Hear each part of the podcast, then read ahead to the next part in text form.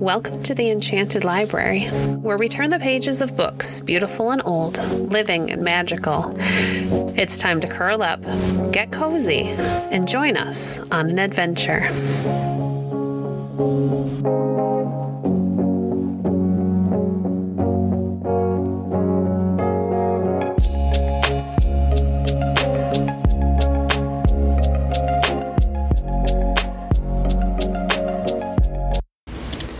Today we're reading from Yourself and Your House Wonderful by H.A. Guerber. How to Air Your House. When we talked of the front door in the beginning of this book, we said that air could easily come into the house through the mouth, and that there was an air tube or stairway running down into the body just in front of the food tube or stairway. It is about this air, or windpipe as it is also called, that you are going to learn today. All houses need a great deal of nice fresh air. Ordinary houses can be kept full of pure air, or well ventilated, as it is called, if all the windows are opened wide every morning, and if some of them are left partly open during the rest of the time in the rooms where people sit or sleep. But your body needs fresh air every second almost. If you stopped breathing for more than a minute, you would feel very uncomfortable indeed. And if no new air came in at all into your little house for about five minutes, you would have to move out, and all your body would surely die because you need air while you are eating, it is not always possible to breathe through the mouth. A, th- a, way, therefore, was provided that you need never fall short of your air supply. This way is through the nose. The nose is really the chimney of your little house. If all is well, the two nostrils, air passages, or pipes in your nose are always wide open. The air from outside rushes into these narrow passages, which open down into your throat. The air, on coming into these passages, is warmed a little, and as it passes through the fine hairs growing inside of the nostrils, all the bits of dust and little shreds of cotton and down are caught fast and are not allowed to go down into the body. They are not wanted there, and would do much mischief, so the little hairs are always on guard to prevent their going down. The air also passes over wet cushions, all covered with fine skin. Under this skin runs many, many little nerves. They keep close watch over every breath of air that comes in, and telegraph up to the big central station, in the top of the head, reporting just how this air feels to them. Because these tiny nerves enable people to smell, they're very useful indeed. Any air which smells bad is sure not to be good for the body. If the air smells fresh and clean, it is just right. Strongly perfumed air, even when we like the odor, is not good for us. Some people may be strong enough to bear it without great discomfort, yet strong smells of any kind are very likely to make babies or sickly people very ill. When the air has been sifted by the fine hairs and tried by passing over the moist cushions in the nostrils, it is allowed to turn down into the back of the mouth and rush down the throat or windpipe. That always stands wide open, except when food has to pass over it on its way to the food staircase. Then, as you know, the little doorkeeper at the head of the windpipe shuts his trap door, for nothing but air is wanted down in the windpipe. Sometimes, when people talk or laugh while they are eating, or when they are not careful, both air and food try to get downstairs at the same time. This always makes trouble, for if the little trapdoor is not tightly closed when food passes over it, a few crumbs are likely to tumble down into the windpipe. When this happens, there is a big fuss down there. The gatekeeper is frightened, for he knows that if any food gets down into the breathing room, the lungs or bellows of the body won't be able to use it or get rid of it, and that will make them so sore and uncomfortable that they may stop work entirely. He therefore quickly sends a telegram down the windpipe, which is all lined with hundreds of little fans or whips. As soon as news is received that something is coming down that is not wanted there, all these little fans or whips begin to fan or whip upward. The crumb or dust is therefore caught on its way downward and fanned or batted upstairs again. But all this causes such a to do in the windpipe that you hear a noise like coughing or choking. This is kept up till the stray bit of food or dust has been driven right out of the windpipe again. Very little children, who are too small to understand that all of you have learned about the air and food pipes, often talk or laugh while they are eating. Then they choke. In their distress, they generally double up and bend over forward while they are coughing. This is not best for them, because the straighter the windpipe is kept, the quicker the little fans or whips can bat the crumbs and dust out again. Grown people, therefore, often point quickly up at the ceiling, saying, Oh, look at the little bird! Most children are so eager to see a bird that although they may be coughing very hard, they quickly tip their heads back to look up. This is the very best thing that can happen, for the crumb and dust can then fly right up and the coughing stops. It is only when looking up won't answer that one should slap a choking child on the back. Then a pretty hard thump will help to drive the stuff up again. But as children do not understand why you slap them, this always seems rather an unkind way to end the trouble. You may think it is very wrong to say, See the bird up there, when you know perfectly well that there is no bird near the ceiling at all. But in a case like this, you are merely fooling the child for a minute for his own good. Most children too small to understand why you made them look up will be quite satisfied if you say, Oh, can't you see any bird? I don't see any either, so perhaps it has gone away. When they are a little older, they will understand that it was not really a lie you told, and they will be glad to make use of the simple plan to save some other poor tot from the pain which a bad choking fit often causes. When I was too small to understand about the food pipe and the windpipe, my papa used to help me by making me look up for the little bird. And when I asked why I coughed so hard, he used to say in fun, if it happened on a weekday. Perhaps it was a mistake and you tried to swallow down your Sunday throat. If it happened on a Sunday, he always said, Hello, why do you try to use your weekday throat on Sunday? This always made me laugh, and thus kept me from crying. But just as soon as I grew big enough to understand, I was told all about the pipes, and learned that the Sunday and weekday throat story was only a bit of nice fun and nonsense. In the place in your throat where you can feel a lump, there is a kind of box. All across this box are stretched elastic cords called muscles. We will make believe that a speaking dwarf lives in this box and pulls these muscles apart to let the air in. Then he draws them more or less shut when the air comes out. If the master has nothing to say, the dwarf leaves the muscles open so air can pass in and out freely. But if the master wants to talk, the dwarf quickly places the muscles in such a way that the air shakes them more or less hard. Now, those muscles are very like an elastic band, which you twang when it is tightly stretched. You know that such bands give forth different sounds according to the way in which they are stretched. The speaking dwarf is so clever that he knows exactly how to handle these muscles or bands so as to give the kinds of sounds his master wishes. If the air which comes down into the speaking box is very cold or damp, it is bad for these delicate muscles. It often makes them so sore that they get red and swollen. When such a thing happens, the speaking dwarf can no longer make them give out nice, clear sounds, and then people often say, How very hoarse that child is! Why, she must have a sore throat. If you want to save trouble and stay well, you should always keep your mouth shut and breathe only through your nose. Then no dust, no food, no damp or cold air can get down into your speaking box to make the muscles sore. But if you cannot breathe easily through your nose, you really ought to see a doctor. He will find out what is wrong, and perhaps he can set it right. After speaking through the speaking box, the air goes still further down the tube. Near the bone, which you can feel across the top of your chest and which is called the collarbone, this tube divides into two branches, both of which lead down into the lungs, which are fine bellows. The lungs, or lights as the butcher calls them, are two big lumps of pink, sponge like flesh. They fill up all the space inside the chest, which is not taken up by the heart or by the tubes which we have already talked about. You have surely seen how a dry sponge can suck up water and swell out bigger and bigger the more water it holds. Well, the lungs act very much in the same way, only they suck up air. When you draw as long a breath as you can, your lungs suck up so much air and swell out so big that your chest is not large enough to hold them and has to widen out as far as it can. Whenever your chest spreads out in that way, some bones, called ribs, which you can feel, rise up a little to give more room.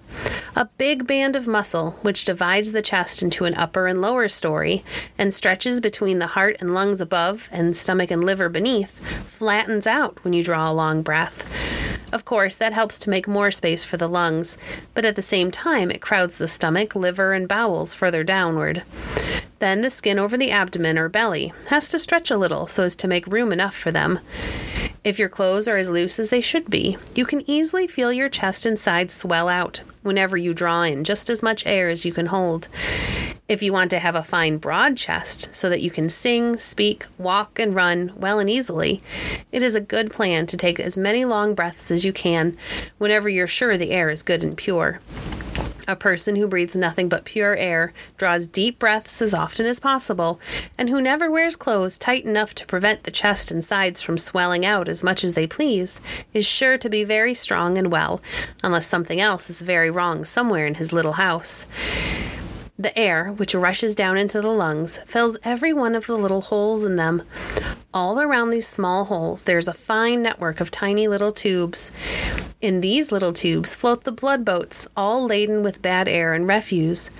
As they pass along, they cleverly unload all the bad air, get rid of their refuse, and take good air in exchange.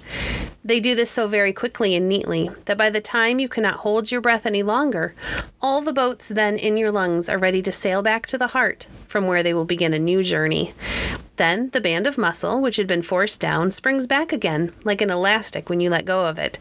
And as it rises and the ribs sink, the lungs are squeezed so that they can no longer hold all the air in them and blow it upstairs again. As the lungs have been given a large part of the good air to the little blood boats and taken bad air and refuse in exchange, they are very glad to get rid of it in this way. When the bad air and refuse is sent up by the windpipe, all the little whips help to drive it out of the body through the mouth and nose. We know this air is no longer good and fresh because if you breathe into a bottle in which a live mouse or bird or other small mammal has been placed, the bad air soon makes them faint, and if they were left in it, they would surely die all the air we breathe out contains a kind of gas which is bad for us, but which the plants suck up greedily as long as there is any light or sunshine. The plants, you know, are alive too, but while we breathe with our lungs only, they breathe all over through wee openings in their stems and leaves. They not only eat up the bad air for us, but they give out air good for us. In that way, all plants and animals, for men are animals, you know, keep up an exchange as long as they live. Doctors say that at every time you take a good long breath, you take in about half a barrel full of good air. So, of course, every time you let it out again, you throw out a half a barrel full of bad air. Besides the gas which is bad for you, but good for plants, you throw out a little water every time you breathe, as you can see by breathing against a pane of glass or a mirror. The water you breathe out is like very fine steam. On a cold day, you can see this vapor, but you never notice it when the air out of doors is nearly as warm as your breath. You cannot see the bad gas at any time. You can see the refuse water only sometimes, and you cannot see the rest of the waste given off by the lungs, because it is much finer than the dust which you see dancing in a sunbeam. Still, you can smell the bad gas, and you can feel it. If you come from out of doors into a closed room where many people are sitting, you will notice right away how bad the air smells, and it makes you pant and gasp just as if you had been running. If you are sitting in a room where the air becomes bad, you may not notice it by the smell, but your cheeks will soon get red and hot. You will feel sleepy and stupid, and your head will ache. All this is because there is not fresh air enough in the room to keep your blood boats nicely loaded, and because all the servants down below are grumbling hard and giving you a headache so as to call your attention to the fact that something is wrong. You know that your pumping dwarfs cannot go and open a window or run out of doors when there is plenty of air to be had. But if the master of the house is wise, he looks after his servant's comfort by paying great attention to the kind of air he breathes. He also keeps a window open in his room at night, changes the air in the house often by opening both door and windows wide, and never stays in a place where he feels the air is bad. Some people, who do not know about the little blood boats, the big bellows, and the pumping dwarfs, fancy that as long as you can breathe at all, everything is all right. They seldom open their windows, and were it not that fresh air will steal in through every crack in the doors, floors, windows, and walls, and that it rushes up and down the chimney, these foolish people would soon contrive to kill themselves. As it is, they are not nearly as healthy, strong, or happy as they would be if they had plenty of fresh air. Neither can they study or work half as well, or enjoy their play as much. In fact, all doctors will tell you that bad air not only makes people feel badly, but makes them very cross, stupid, and sometimes even wicked. They say that even little children are often fretful and naughty, merely because their poor little bodies do not get enough fresh air.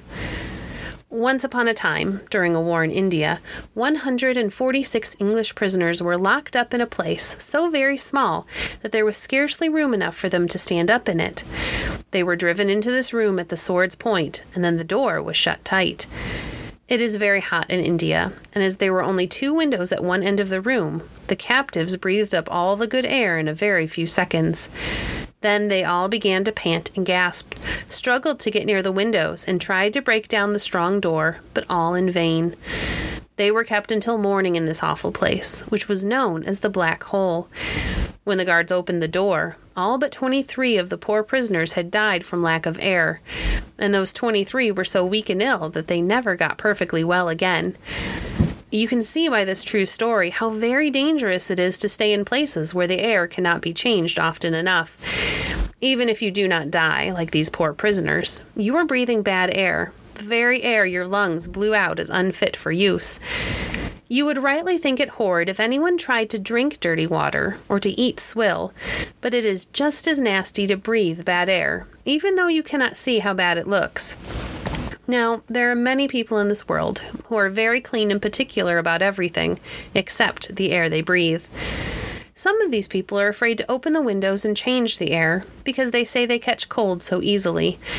But if they opened their windows often enough and breathed nothing but fresh air, they would soon grow so much stronger because they would cease to catch cold so easily. They get sick, simply, because the little blood boats cannot get enough air to carry to all the different parts of the body so as to keep them in first class order. People who breathe the same air over and over again are, besides, running the risk of catching some dreadful disease. For with the air, the lungs blow out tiny seeds or germs of sickness.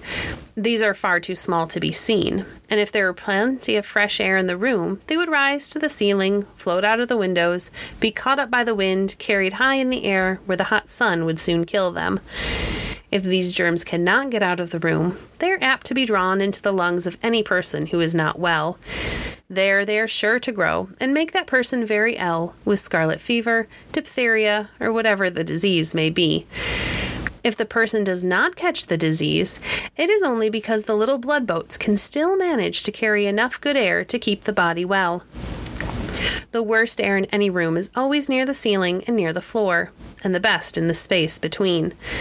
That is the reason why it is far wiser never to sleep on the floor or on too low a bed.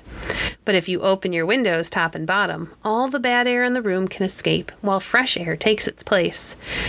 Little babies suffer even more from bad air than older children, so if you want your little brothers and sisters to thrive, you should always be willing to take them out whenever Mama wishes.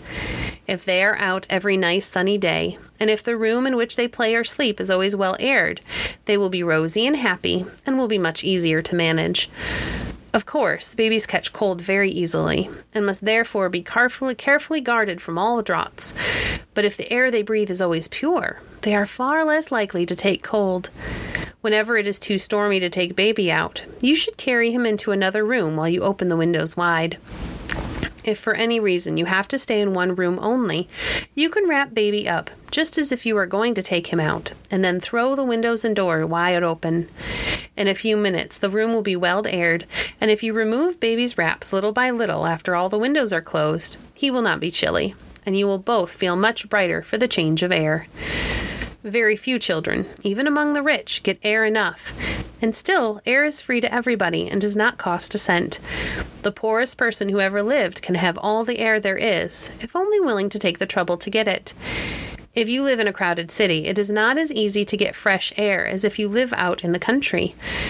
But even in the city, houses have doors and windows, and people can generally go up on the flat roofs. Besides, all who can walk can go out into the parks where the good, pure air can always be found. Sick people need a great deal of fresh air. The more they get, the quicker they are likely to be well again. Still, in some sickness, one has to be very careful not to let the cold air blow in upon the bed, although the patient must have fresh air all the time. To make sure of this, you can either open the window in the next room, keeping the door open between, or you can tack some thin cloth over an old fly screen, set it in the window frame, and open the window. The air can then sift slowly through the cloth, and you will thus secure enough without hurting even a sick person. There was once a doctor who had a dear little girl. She met with a terrible accident which hurt her back so badly that she had to sit still all of the time. She could move her hands and arms a little, but was unable to go out to drive or be rolled around in a chair or carriage because the least little jar made her suffer greatly. Her father loved her very dearly, took the best care of her, and gave her everything that love or money could find to please her. She had a beautiful room, nurses who watched over her night and day, and the best food and medicine. In spite of all this, the poor little maid grew thinner and thinner, and paler and paler, until her father's heart ached. One day he found her as white as a sheet, and so cross and hard to please, that the nurse said with tears in her eyes, What shall I do, sir? Nothing suits her, nothing amuses her, and she cries nearly all the time. The father, almost in despair, said, Poor little thing, it's because she has been shut up in the house so long. If she could only go out driving, it would be much better, for then she could have plenty of sun and air. Looking out of the window while he spoke, the thought suddenly came to him that if his little daughter were carried out into the garden every day, it might yet do her good. So he had a nice little corner fixed up for her, and had her carried her there every fine day. At first, she stayed out only for a couple of hours in the middle of the day, but when her father noticed she always seemed more comfortable and was less hard to amuse when out of doors than within, he let her stay there all day long. By the end of summer, the color had come back to her cheeks, and she was a very different little girl from the white faced, peevish one I have told you about. But her father was troubled whenever he thought of the coming winter. Finally, he decided to try a new experiment. He had a nice fur coat and ho- hood made for his little daughter bought her fur mittens, and wrapped her up in thick fur rugs. Then bottles of hot water were tucked in here and there around her to keep her warm. Thus, she was able to sit out in the garden even on the coldest winter days. With all her books and playthings around her, she was very happy out there. And as it was much too cold for her nurse to sit beside her, she told her to run into the house and spent a good part of the time there alone, playing by herself. Of course, someone was always very nearby, ready to come whenever she called, or rang her little silver bell, and her papa always stopped for a little chat with her on his way to and from his carriage, so that she should not feel lonely. The doctor's neighbors, who had been away all summer, and who did not suppose that the poor child would ever be out again, were greatly surprised to see her lying out there in the garden when they looked out of their windows one day in the fall. They were surprised and greatly shocked when they noticed that she was all alone a good part of the time.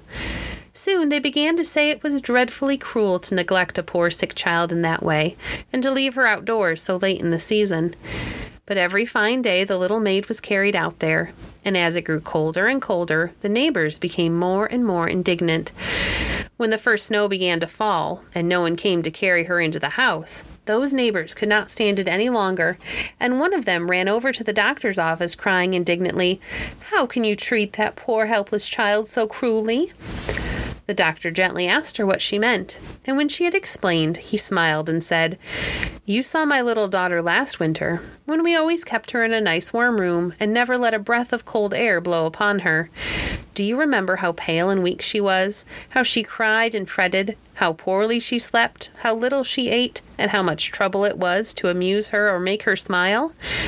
Yes, indeed, said the woman and I admired your patience. I used to say you were the kindest father I had ever seen. And now, to think of you treating the poor little thing so, leaving her out there alone in the snow. Well, come out there with me and see whether you think I better have her taken in, was all the answer the doctor gave her. They went out together, and when the lady drew near enough to see the child plainly, she was amazed to perceive a laughing, rosy cheeked, bright faced little face peep out from under those furs, and to hear a merry little voice cry out, Oh, Papa, it is too lovely for anything to be out in a snowstorm. Just look at all these pretty white stars clinging to my furs. A snowflake fell right into my mouth just a minute ago. And see, I have gathered nearly enough snow to make a ball to throw at you. You did not know I was going to snowball you, did you, Papa? No, indeed. And if you do so, perhaps I'll get some snow too and wash your face, said her papa laughingly. But aren't you cold, little daughter, and don't you want to come in? Oh, no, Papa. Please, please let me stay out a little longer. It is such fun. Besides, this is nice dry snow. It cannot hurt me one bit, and I am just as warm as toast. A few minutes later, the doctor took the lady back to his office, where he said, Well, madam, do you really think I had better coop that child up in the house again, as I did last winter? No, no, indeed, cried the lady. Why, I never saw such a change in my life. And you say the only medicine you have given her is plenty of fresh air and sunshine? I declare, I'm going to try that medicine on my children, too. I thought it was far too cold to let them go out and I meant to keep them in all winter because they are very delicate. But if a crippled child can sit outdoors all day, I guess a walk won't do them any harm. The lady went home to try the new remedy and saw her little ones thrive like plants, for children too need plenty of air and sunshine. In our last pages, we said that if people, and children especially, wish to be well, they must get plenty of sunshine as well as plenty of fresh air. That reminds me of a funny story I once heard. A wise doctor was once called to see a little girl who looked very pale and ill. She did not care to run about and play, and was so quiet and sad that her mamma was greatly troubled about her. After some time, the doctor found out that the child was all right, but that her mother and nurse kept her bundled up so closely and shaded so carefully, the sun never had a chance to warm her skin. He had preached fresh air and sunshine many a time, but the mother had not understood what he meant she had sent her little daughter out of doors, but sunbonnets, veils, and parasols had kept every ray of sun away from the poor little thing. There was a beautiful rose bush in the garden, which this little girl loved dearly, and the doctor, who was such a funny man, suddenly proposed to dress that bush up in one of her suits of clothes. The little girl thought this fine fun, although they had considerable trouble getting in all the garments on and around the poor rose bush, which looked very queer all dressed up in its little mistress's garments. When they had finished, the doctor laughed and said, Just let those things stay on the rose bush until I come again. A few days later, when the doctor and the little girl visited the rose bush again, they found it withered and nearly dead. Why, what does this mean? said the doctor making believe to be greatly surprised. It means my poor rosebush is dead, cried the little girl. Of course, the poor thing could not live without sunshine. Neither can you, said the doctor. You need sunshine too, or you will never be strong and happy. See, your rosebush pined away after wearing all your clothes only a few days. Both the little girl and her mother then understood what the doctor had been trying to tell them. After that, the little girl was sent out of doors with no more wraps than other children. The sun was allowed to pour into the nursery where she played, and in summer she ran along the beach barefooted and bareheaded, and took even more sun baths than dips into the sea. The result was that she was soon brown and rosy, full of fun and spirits, as hungry as a healthy child should be, and that she played all day and slept all night as hard as she could. Sun and air are so good for everybody that many sick people are now given sun and air baths so as to help them get well. In fact, some people are kept out of doors nearly all the time, especially when they are troubled with weak lungs. And many a weak lunged person has been quite cured by sleeping in a tent and sitting out of doors all day long in some place where the climate is both cold and dry. It is because sun and air are so good for such people that doctors often send them to live in the Adirondacks or other mountains or out in Colorado where cloudy days are very few. Thank you for joining us today. If you enjoyed today's episode, please leave a review on your favorite podcast platform and share our podcast with a friend. Stay connected by following us on Facebook at facebook.com slash enchanted library. If you'd like to support the work we do, you can visit our Patreon page at www.patreon.com slash enchanted library. We appreciate your support. Until next time, friends, happy reading.